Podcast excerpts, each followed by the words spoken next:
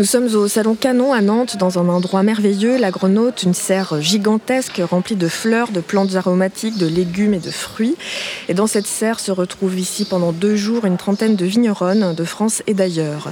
Je rappelle que le Salon Canon, organisé par la vigneronne Marie Carreget et la journaliste Élodie Louchez, est un salon 100% féminin où ne se retrouvent que des vigneronnes.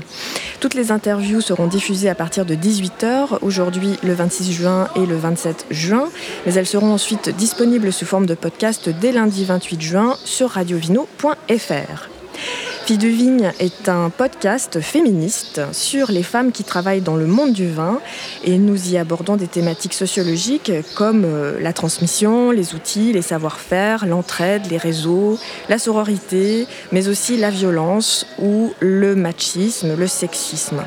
Et donc euh, toutes ces thématiques, nous espérons les aborder euh, en douceur ou pas au cours de ces deux prochaines journées et nous avons l'immense plaisir d'accueillir pour cette première interview interview Saskia van der Horst. J'espère que je prononce bien votre, votre nom. Ça va. C'est chaud, je pense. Merci beaucoup d'être à notre micro aujourd'hui. Je vais présenter votre domaine. Vous êtes près de Perpignan. Vous avez un domaine de 4,5 hectares divisé en 8 parcelles sur les communes de Montener, la Tour de France et Planès dans les Pyrénées-Orientales. Votre cave se situe donc à Montener et votre exploitation a été créée en 2013 et vous avez tout de suite euh, débuté une conversion vers l'agriculture biologique. Alors il y a quelque chose de très étonnant quand on lit votre, euh, le, descriptif de votre euh, travail sur Internet. lorsque vous pressuriser les blancs, vous faites un débourbage à froid dans un tank à lait. Euh, est-ce que vous pouvez nous expliquer un peu cette technique? Ça a changé déjà depuis, ça ah. j'ai fait ça parce que ça c'est un peu, oui c'est système D, hein, mais ça, c'est pas une technique particulière, c'est comme un tank à lait, c'est une cuve qui refroidit. Donc vous avez ce genre de cuve euh, pour le vin, mais c'est juste qu'en tant qu'elle c'est plus petit et a un système de refroidissement intégré à l'intérieur, tout simplement. Ça coûte moins cher qu'une cuve euh, thermo-régulée qu'on va acheter, ce qui est spécifique pour le vin, etc. Donc au début, j'avais cette cuve-là. Maintenant, en fait, depuis, bon ça, ça a pas mal changé. Il y a pas mal de petites choses qui ont changé dernièrement. Euh, déjà, j'ai plus la cave à mon nez, mais à la Tour de France, donc c'est vraiment juste à côté. On dit mon nez oui, on dit ah. monnaie. Ah, flûte. C'est pas grave. D'accord. Avec l'accent du sud, on dit monnaie. Monnaie, d'accord, d'accord. monnaie, monnaie. Mais euh, ouais. Mais euh, donc, du coup j'ai pas mal de changements, mais ça c'est normal parce qu'au début bon, je me suis installée en partant vraiment de rien et puis progressivement bah, on, on s'adapte, on adapte le matériel et puis aussi euh, je cherche des méthodes différentes. J'ai arrêté le débourbage depuis déjà 5 ans je débourbe plus du tout. D'accord. Après, j'ai des, caves qui sont très froides, donc l'hiver, ça, se, ça se clarifie tout seul avec le, froid de l'hiver, en fait, tout simplement. Et, euh, donc, a priori, je, je filtre pas, je, je colle pas, j'ai pas besoin. J'avais remarqué que le débourbage, ça, je perdais, je perdais de, la matière, je perdais, euh, enfin j'avais des fermentations beaucoup plus longues, beaucoup plus lentes, qui patinaient beaucoup plus, donc j'ai arrêté. Et le temps calais euh, avait une capacité de 500 litres, c'est petit, c'était un peu compliqué. D'accord. Mais, ça m'a bien dépanné euh, au début, quoi. Et vous dites dans, que vous êtes, vous êtes parti de rien, c'est ça? Vous pouvez nous raconter bah, de un rien, petit peu votre Oui, j'avais pas grand-chose. Hein. Bah, déjà, j'avais 28 ans. À 28 ans, on n'est pas, pas très riche en général. Vous venez pas d'une famille de vignerons? Pas du tout, non. Euh, j'étais sommelière à Londres et euh, j'ai eu envie de, de, créer mon propre domaine. Euh, Jusqu'en 2010, en 2010, je suis rentrée en France, j'ai fait un BPREA à Beaune. Euh, là, j'étais en stage chez Jean-Claude Rateau, qui est vigneron en biodynamie. Je suis restée deux ans à Beaune. J'ai travaillé un petit peu aussi chez Jean-Christophe Comor de Ben Terres Promises en Provence.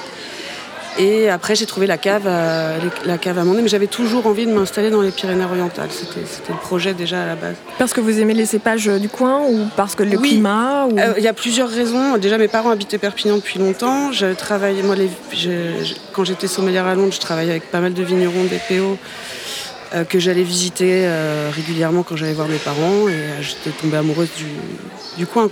Au début j'allais voir, j'allais me balader à Cals, j'ai pas mal traîné à Banyuls chez Alain Castex et bon voilà ils m'ont donné envie de faire du vin aussi. Et voilà, puis il y a eu la passion du vin, du vin particulièrement du vin nature et bio, parce que c'est ces vins-là qui m'ont donné envie d'en faire. Et vous êtes installée seule? Oui, euh, alors le BPERA m'a permis d'avoir accès aux aides euh, jeunes agriculteurs, etc. Et oui, je me suis installée seule euh, en entreprise individuelle avec euh, un petit apport, euh, mais genre, euh, il y avait 6 000 euros que j'ai réussi à récolter par l'aide de copains, etc. Et 6 000 euros, j'ai fait un crowdfunding. Ah d'accord. ça c'était mon apport. Mais c'est très bien.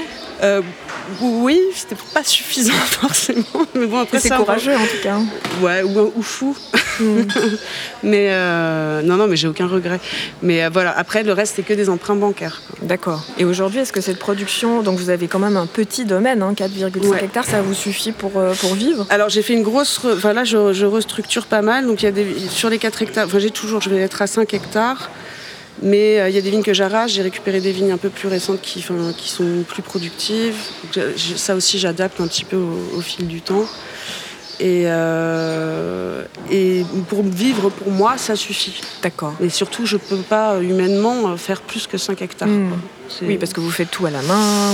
pour l'instant, oui. J'aimerais bien Enfin, j'ai de la prestation de service pour les labours. Euh, voilà, pour les labours, ça c'est le tracteur qui passe parce que sinon, enfin, il y, a aussi sur les coteaux où tout est fait à la main et sur les vignes mécanisables, c'est fait au tracteur par un prestataire. D'accord. Et le reste, les traitements, c'est à dos, ah des broussailleuses, pioches, etc. Donc, euh, oui, enfin, c'est 5 hectares, c'est beaucoup quand même. Mmh, bien sûr.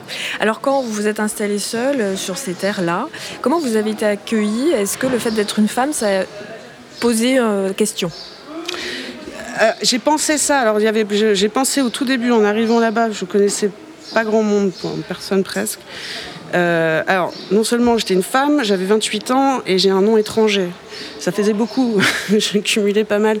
Mais en fait, j'ai été très très bien accueillie et euh, c'est quand même un secteur, enfin un coin chez nous où les vignes sont abandonnées de plus en plus. Il y a eu, euh, puis ça dépend comment on est aussi. Hein, je pense, j'ai tout de suite fait des, portes ouvertes aussi dans ma cave les, gens du village étaient très sympas avec moi, quoi, hommes ou femmes. Hein. D'accord. Euh, j'ai quand même été super bien accueillie. Et après, euh, à la Tour de France à côté, il y a euh, une, une, grosse bande de vignerons en bio nature qui ne sont pas forcément du coin. Et donc il y a quand même beaucoup d'entraide. Et moi, j'ai pas, pas eu de de mauvais accueil. Donc vous n'avez pas eu le sentiment d'évoluer euh, dans un environnement machiste, par exemple ah, D'être victime de harcèlement ou ce genre de... Évoluer dans... Ouais, mais si, bah, après, machiste, forcément, euh, on a... il y, a des histoires comme ça, mais, euh, mais au niveau de l'accueil, non. Et aujourd'hui, comment ça se passe? Vous êtes pleinement respectée, oui. admise, vous êtes presque une enfant du, du coin? Bah, ça dépend pour qui. Après, forcément, il y a toujours euh, il y a des coins dans le vide. il y a des, des, idées politiques euh, différentes. Il y a des, des endroits où. Euh, mais bon, dans, parmi les vignerons, les viticulteurs, oui, je, je, suis bien acceptée et bien reconnue. Il n'y a aucun, aucun problème particulier. Merveilleux voilà. C'est tellement rare que ça fait plaisir d'entendre ça. Ben, je vous remercie beaucoup Saskia de, nous avoir déjà euh, parlé ce matin. Vous êtes la première vigneronne qu'on interviewe. Je vous rappelle qu'il y a une trentaine de vigneronnes à Canon. Je ne crois pas que nous aurons le temps d'interviewer tout le monde, mais déjà c'est une très bonne entrée en matière. Et je vous laisse regagner votre stand et accueillir les visiteurs. Merci beaucoup. Merci.